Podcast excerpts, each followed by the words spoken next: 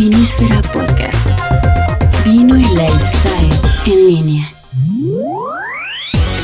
Sentados a la mesa con dos compadres que hacen vino, podría ser el título de este episodio con Hugo da Costa y Álvaro Petanic. El vino como producto del campo, su contexto y la gente que lo hace. De botellas, fecha, 1810, 1910 y manifiesto.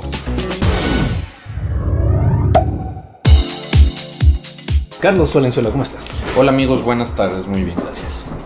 Álvaro Petanic, Hugo da Costa, bienvenidos. Gracias. Gracias. Sí, queríamos aprovechar la oportunidad de hablar, aparte de hablar un poquito de sus proyectos, de algo que habíamos estado platicando en ocasiones anteriores, ¿no? A veces se nos olvida que el vino, o es muy fácil olvidarse estando aquí en el restaurante, estando en casa, en la mesa, que el vino es un producto que viene del campo y que como tal pues, está sujeto el producto final a, a todas las variaciones y a todas las condiciones climáticas, este, de geografías, de altura, etc. Entonces queríamos aprovechar la presencia aquí de dos grandes vitivinicultores para que le pudieran explicar a nuestros amigos y a todos, de, en términos muy generales, qué podemos cuáles son las diferencias que se pueden apreciar en un producto final, hablando de un vino, de acuerdo a, variaciones muy básicas de clima, ¿no? ¿Qué podemos esperar quizás de vinos de climas más cálidos, de climas más fríos, de, alturas, bueno, vale la redundancia, más grandes o más pequeñas?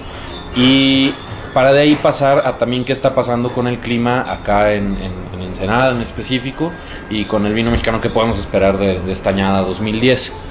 No sé qué nos puedan platicar en términos generales.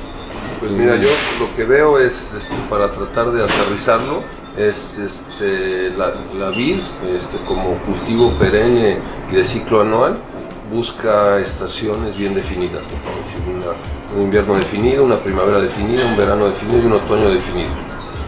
Independientemente de la definición de las estaciones, eh, lo que es más atractivo, independientemente de las variaciones climáticas, es que el invierno esté bien definido, frío, la primavera fresca y el verano cálido con, frescuras entre el día y la noche. Lo que podemos esperar es que en general los, climas que tienen una buena relación calor-frío en el verano tienen vinos más contundentes, más potentes, más poderosos. Y viceversa, los, los climas que no tienen una definición clara del verano pueden confundir la potencia con caracteres este, vegetativos o menos, o menos espléndidos. Así, a grosso modo, entre más fresco, ¿no? más sabores que tienden hacia, hacia lo especiado, hacia lo vegetativo y viceversa. Climas cálidos traen tendencias este, frutales y de robustez mucho más importante. Ok, eso hablando como de variaciones bien diferentes, pero que incluso se pueden dar en un mismo viñedo, ¿no? Que tienes diferentes alturas en el mismo viñedo y que esto te puede ayudar a a terminar un producto que aunque sea varietal, puedes buscar esa complejidad como por, por las características del, del, viñedo. Sí, y de hecho yo creo que lo que tenemos que aprender es que cuando hablamos de varietales, ¿no? Este, pues no es lo mismo hablar de un merlot de, del centro de Burdeos o un merlot de, de Chile o un merlot del Valle de Guadalupe, ¿no? O sea, su, su expresión varietal, que es producto de una genética, se resuelve de diferente manera en la climatología propia del sitio, independientemente de que sea país o sea una parcelita. La, la, otra cosa que es importante considerar es que, que, no es muy simple y lineal. O sea, hay muchos otros factores que van a, a interactuar con esta, digamos, primer pincelazo, ¿no? Que todos obviamente tienen que ver con la maduración de la uva, pero de ahí cuenta la carga que se le dejó, el sistema de riego, otra serie de cosas que van a, a, mezclarse con esa condición climática, ¿no? Y que bueno, pues también tendrán efectos finales sobre la maduración y sobre el producto final, ¿no? Entonces no, no es así tan, tan simple y sencillo de dos cucharaditas de estas y cinco gramos de aquello, sino que es un poquito más complicado, pero en lo general pues esas son donde van a ir a incidir o a impactar las emisiones climáticas. ¿Y eh, qué tan diferente o qué es mucho más difícil el cultivo de la uva para vino que cualquier otra? Yo creo que no, yo creo que todas las partes agrícolas tienen su, problemática, su complejidad y su saber hacerlo, ¿no? Lo que, lo yo creo que no es un tema de dificultad, es un tema de, potencialidad. O sea, lo que puedes hacer con una, con una uva es más o menos infinito, ¿no? que eso es quizás lo que lo diferencia de los otros cultivos, ¿no? es decir, como lo puedes este, transformar finalmente hacia vino y esa transformación de vino está influenciado de dónde viene, en qué momento lo tomaste y de ahí existen otras tantas opciones como se te imaginan, yo creo que eso es lo que hace atractivo al vino e insustituible, ¿no? que finalmente es más o menos infinita las posibilidades, cosa que en otros cultivos no sucede. Y aparte el carácter evolutivo que tiene el producto, es decir, no, no tiene este tema estático como a lo mejor la, capacidad de maduración de, un plátano, ¿no? y hay un momento, es más fácil, o sea, su, su ciclo es mucho más corto que en el caso de, de la uva transformada en vino y dentro del vino transformado, pues es su parte juvenil y su parte adulta. Sí, es, difícil compararlo con, otros productos que decían que quizás se parece, se puede parecer parcialmente en algunas cosas, quizás el tema del café, el tema de, de, algunos destilados. Finalmente lo que vuelve, lo que decíamos, ¿no? el 2% de los componentes de, la uva son los que este, definen todos los vinos que conocemos. Y la otra parte que es súper interesante que es una cultura que no se ha entendido bien, es los productos fermentados. Los productos fermentados son realmente una categoría particular este, en, los productos de consumo. ¿no? hay muchos, iba a decir todos, pero hay muchísimos productos que se fermentan y eso les da características extras de, la pura valor del ingrediente, ¿no? Hablemos de carne, hablemos de quesos, hablemos de, verduras, hablemos de... el tema del fermento es una cosa muy peculiar para... Y el vino quizás es el que lo representa más. Claro, porque además se abre un universo también de eh, microorganismos, de levaduras. Se vuelve exponencial, ¿no? se vuelve exponencial. tremendo. ¿No es una locura ser vino? ¿No es una locura ser vino? sí. Pues, yo creo que no, yo creo que no. no yo creo que más bien este, es acercarte a entender lo, vulnerable que eres, ¿no? Y es acercarte a que pues, todo está hecho de, pedazos de cosas, de pedazos de cosas vivas, y el hombre es un, también vive el fermento, no es nada alocado. Y además es algo tan natural y tan cercano a la, naturaleza y existencia propia del ser humano, de, del organismo vivo. Pues, a lo mejor es más locura hacer algo completamente sintético y con equipos eh, exactamente no artificial o lo que conocemos como artificial que o que podemos decir que todo está creado por cosas generadas por el hombre ¿no?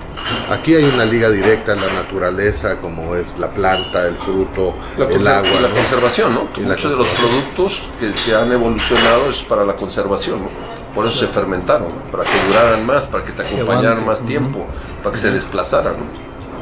Dar mejor el, vino. Ustedes como productores, ¿qué dicen? Bueno, ya lo estás adelantando un poco, pero... Pues sí y no, sí y no, otra vez, ¿no? O sea, porque entonces entramos a lo que, los, lo que es la formación educativa, ¿no? Entonces, si te educaban de una manera, entonces ya te genera una preconcepción, si te genera una preconcepción, pues tu abertura hacia nuevas cosas está limitada. ¿no? Entonces, ¿qué pasa si yo llego y, pruebo vinos sin, saber si es de los grandes castillos o si es de mi compadre? Lo importante ahí es que en primera instancia me genere una, satisfacción. Ah, pero te tengo que enseñar qué son los sabores. Pues no, yo creo que no, yo creo que no, porque si te genero los sabores te estoy generando ya una preconcepción. Estamos delimitando, marcando. Sí, si ya te lo tengo que explicar, pues no. Pierde como. Entonces yo entiendo que en el mundo moderno necesitamos comunicadores, ¿no? Este, para, para, ligar eso que pasa en el viñedo a, llegar hasta aquí a, a la ciudad de Guadalajara pero el problema es que esos comunicadores pues, este, generan influencias tan fuertes que lo que no están comunicando es lo que pasó, sino lo que ellos creen que pasó. Y que pasó por tres manos antes de llegar a ellos también se fue rompiendo la cabeza. Y eso ocurre en todo finalmente. En todo. porque, eh, pero tiene que ver porque cómo escogimos vivir y cómo escogimos consumir, ¿no? tú estás buscando referencias que te dan en los intangibles cosas atractivas, ¿no? Estatus, este, en fin. Pero la verdad es que el consumo tiene diferentes, puede tener otros estímulos, ¿no? Como simplemente la, supervivencia o la estimulación como tal, ¿no? Pues estoy enfrente de algo que quiero que me estimule y, tan tan. Pero lo que pasa es que yo necesito estímulos no nomás personales, sino con mi pareja, ¿no? Con mi entorno. Entonces ya empiezan a jugar otras fuerzas. Puedes tener un estímulo interior, personal o necesitas un estímulo que tenga reconocimiento, que también es un estímulo y de diferente. Sí. ¿Eres monógamo o eres polígamo? Es, es, digo, y lo vemos en muchos ejemplos. Eh, por poner otro que no sea de, de, de bebido de vino. Tú vas a ver una película y te puede gustar mucho. Sin embargo, si esa película te la han estado cacareando antes de irla a ver, vas y te decepcionas. Porque ya traes otra expectativa. ¿no? Y entonces pues ya estás alterando tu percepción sobre eso, ¿no? Igual pasa con la bebida. Cuando tú descubres un vino, que dices, oye, probé un vino que no sabía ni qué era y me encantó, ya se te vuelve un vino preferido. Sin embargo, cuando te van conduciendo a veces tienes choques. ¿no? Entonces, lo mejor es esa, ¿no? Dejar la libertad de, de- de realmente la experiencia de, gustativa de- del producto, ¿no? Oye, Álvaro, y volviendo un poco al, a este producto que viene del campo, a este vino, y escuchando tanto en algunas pláticas con ustedes como con algunos otros productores que 2010 ha sido un año como bien diferente en términos de, de clima y de precipitación específicamente acá en el valle. Eh, ¿Qué nos pueden decir como de, si le podríamos llamar un reporte de, de- de cosecha, ¿no? ¿Cómo vieron ustedes desde la cosecha?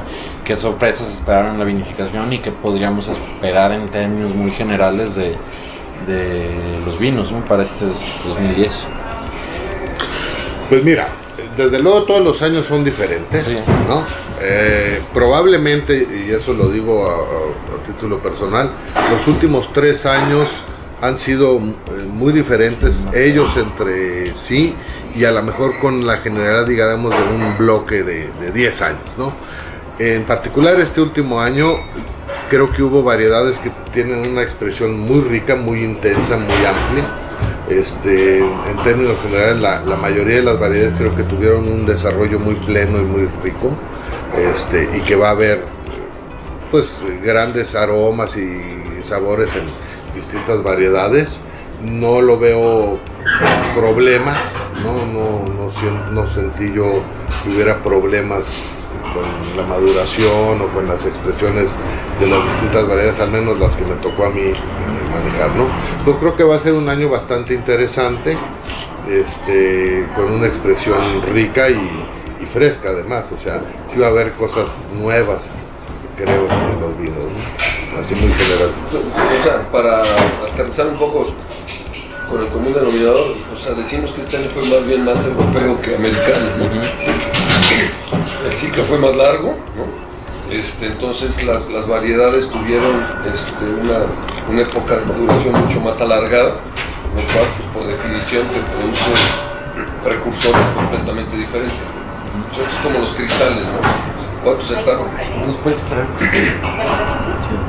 ¿Cuánto, cuánto, este, es como los cristales, ¿no? A medida que los, los hacemos con una fuerza, una presión, pues da un tipo de precursor, o si lo esperamos y da otro tipo de precursor. Entonces tenemos el año más largo, con una, con una vegetación inusual por, por la lluvia, y yo creo que nos da vinos de- que van a, a ser mucho menos robustos que el común denominador hablando de la uva, ¿no? independientemente de ya cómo resuelva uno el caldo, son- son- es un año de, de vinos mucho menos robustos, pero por otro lado vinos que tienen gamas aromáticas y de sabores mucho más amplias. ¿no? El, el esfuerzo este año era llegar con uva, eh, uva limpia, ¿no? uva sana, y llegar con, con la planta no desbocada. ¿Qué significa la planta no desbocada? Bueno, la climatología está a todo dar y tienes mucha agua, si la planta viene desbocada, pues no hay manera de pararla, ¿no? Entonces te sigue creciendo. Entonces si tú lograbas llegar con la planta en un ciclo alargado, pero que ella reconozca cuándo hay que crecer y cuándo hay que hay almacenar, pues sa- salieron cosas muy atractivas. ¿Cómo trabajan en conjunto? Sabiendo que además tienen muchas más cosas que hacer. Cada uno. Pues mira, No, no, yo, yo. en términos generales a lo mejor es difícil, la verdad que trabajar eh, juntos, este, Hugo y yo, es, es muy divertido. Para empezar es muy divertido, es eh, más motivante y es muy eh, enriquecedor porque surgen y surgen ideas, eh, aportaciones y, no hay no hay rigidez, no hay exclusividad ni liderazgo. Ahí en, ese trabajo conjunto lo que se genera de aportaciones eh, es de los dos, o sea, no, no tiene un, no es, no está, no tiene una, ah, un registro de propiedad. Ah, esto es mío, esto es mío, no. Salió y es, está en la mesa y es de los dos. Y es, trabajar juntos en ese sentido, este, Hugo, yo, para mí es muy divertido y, muy este, motivante y, muy generador de, de ideas y de proyectos. Este, es cómodo, es fácil y creo que además eh, pues se han logrado cosas muy interesantes, ¿no? Este, se han logrado realmente ideas que llegan a materializarse ya en el mercado, en- para el consumidor, para compartir, que sí transmiten lo que imaginamos que, que iba a transmitir. ¿no? Este, lo que son proyectos directos. Lo que hay otro que, que vamos a presentar que es el, el conmemorativo, que no nada más somos yo, somos 15 productores o participan 15 bodegas, que es muy interesante porque es un reto difícil el considerar que haya 15 productores que están aportando el mismo volumen de vino y se está usando el 100% de ese vino. O sea, este, el, el- el- poder integrar eso nos, nos demostró varias cosas. Primero, que eran 15 productores que tenían un producto este, armónico, ¿no? que se podía eh, mezclar y resultar eh, bien, que eran productos limpios y que tenían algo en común que los permitía ¿no? que se ensamblaran, que se unieran así. Claro, hay un trabajo de selección y de, de cuál es para acá y cuál es para acá, pero eh, e- es un proyecto muy interesante que no imaginé yo que pudiera resultar tan fácil, así agarrar 15 partes iguales, mezclarlas y que hubiera esa integración tan padre como quedó en dos vinos que son diferentes, que tienen su personalidad, cada uno muy bien definida y que bueno, este, creo que, que- se logró integrar justa y proporcionalmente, enológicamente, dos vinos muy padres, ¿no? El 1810 y 1910. Este, pero es lo que digo yo, a ver qué dice Hugo. yo lo que creo es que lo que yo, yo personalmente he descubierto en esta actividad es que lo menos importante es el vino, sino todo lo que te permite hacer este, el vino, ¿no? Decir, desde relaciones humanas, este, poner tu posición como, como ser humano, decir cosas, ¿no? Entonces, este, yo, yo, yo he trabajado con, Álvaro, o sea, yo no trabajo con Álvaro para conocer a Álvaro, sino porque conozco a Álvaro, hago cosas juntos.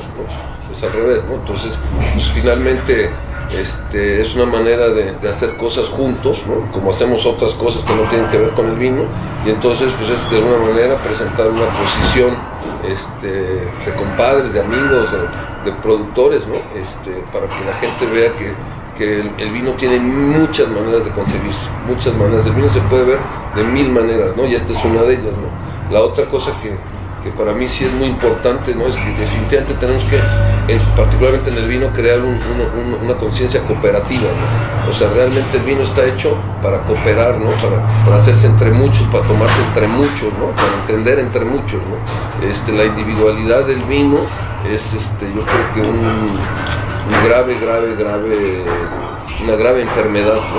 El, vino es probablemente los eventos más cooperativos que existen, porque implica en su misma dimensión, ¿no? Es más o menos imposible hacerlo solo, ¿no? Entonces necesitas, necesitamos volver a, a entender el vino como un evento de grupo, ¿no? Y ahí pues es una cosa complicada. En Francia que están tronando todas las cooperativas, ¿no? están tronando, están este, eh, previsto que van a desaparecer en los próximos 10 años todas las cooperativas, ¿no? si no hacemos algo. ¿Por qué pasa esto? Bueno, porque aunque estén apostando a un evento cooperativo, este, se les olvidó la individualidad. Yo creo que lo, lo atractivo es, es como pasa en la vida diaria, ¿no? O sea, todos somos individuos, pero tenemos que tener la capacidad cooperativa, ¿no? Entonces, parece contradictorio, pero justamente no. Es decir, mientras seas individuo y tengas actividad cooperativa, estás del otro lado. Pero si no hay individualidad tampoco le puedes aportar nada al Claro, colectivo. no, ya desapareciste, te multiplicaste por cero, ¿no? Exacto. Termina siendo una jirafa en lugar de un caballo, ¿no? Exacto. Me quedo con lo que decías también tú de cómo el vino es, o sea, es, es un evento colectivo desde su producción hasta, hasta, hasta su consumo. Y me acuerdo mucho de algo que estábamos platicando ayer, ¿no? que era cómo estas botellas, tanto de 1810, 1910 como de manifiesto, pues ya es ya se las están dando ustedes así al mercado, no es en Magnum, no es para que te sientes tú solo y... y- Bueno, yo sí me he sentado solo. Sí, pero de, de entrada ya es ese, precisamente es el manifiesto, ¿no? También, échenle y, y entre todos. Manifiesto 1848. Bueno, Manifiesto es otro proyecto conjunto que, que tiene que ver, el nombre lo dice, ¿no? Es, es manifestar, es decir o es expresar y es manifestarse. O sea, como que tiene, cumple con, con, con los dos significados, digamos, ¿no? Y era eso, de alguna forma expresar enológicamente algo, manifestar algo enológicamente, pero paralelamente también tener ese vehículo de poder decir cosas a través de un producto que no tenga que ver con el sabor o con el gusto. Es decir, que pueda reflexionar o intercambiar reflexión con, con el público, con la gente, usando el vino como vehículo y dejándole la semillita también, pues de que al, degustar, al tomar, pues reflexiones, pienses y, también te manifiestes. ¿no?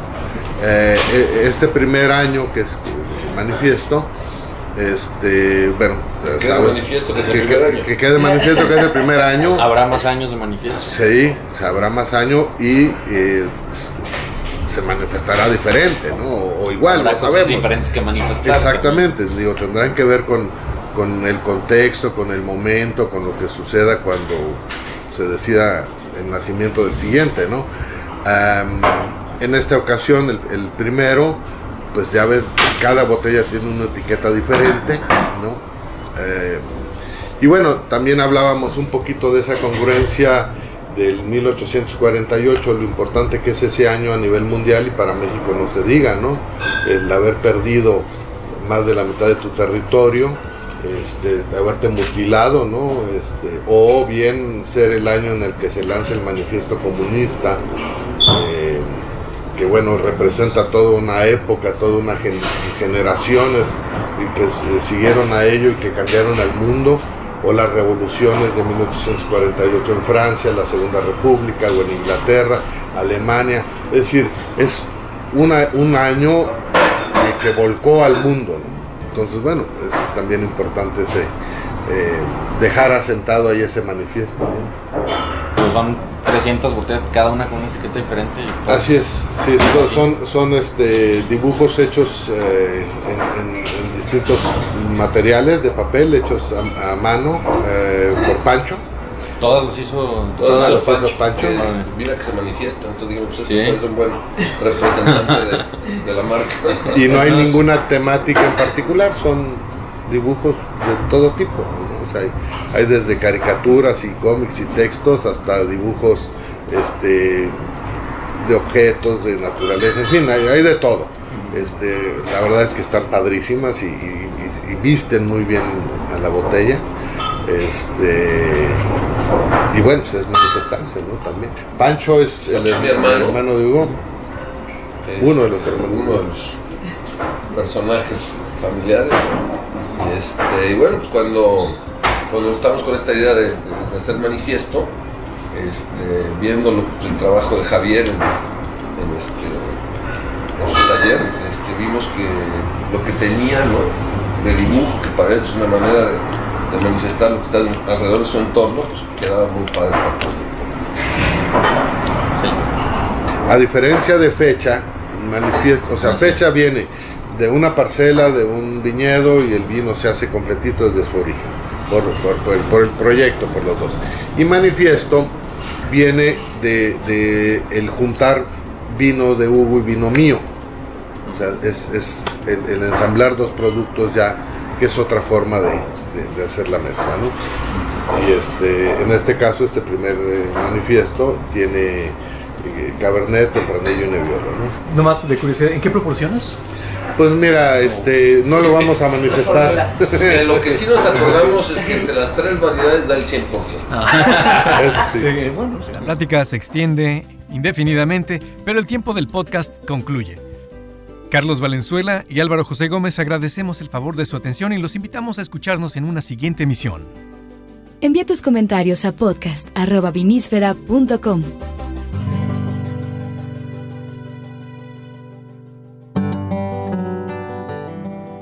La verdad que no tengo la menor idea qué es el vino. Eh, A lo mejor eh, si estaba contestando esta pregunta cuando me gradué, te diría perfectamente qué es la bebida fermentada de la uva, ta, ta, ta. Hoy no sé qué es el vino. Lo que sí sé es que con el vino y a través del vino y estando ligado al vino, mi vida es completamente diferente.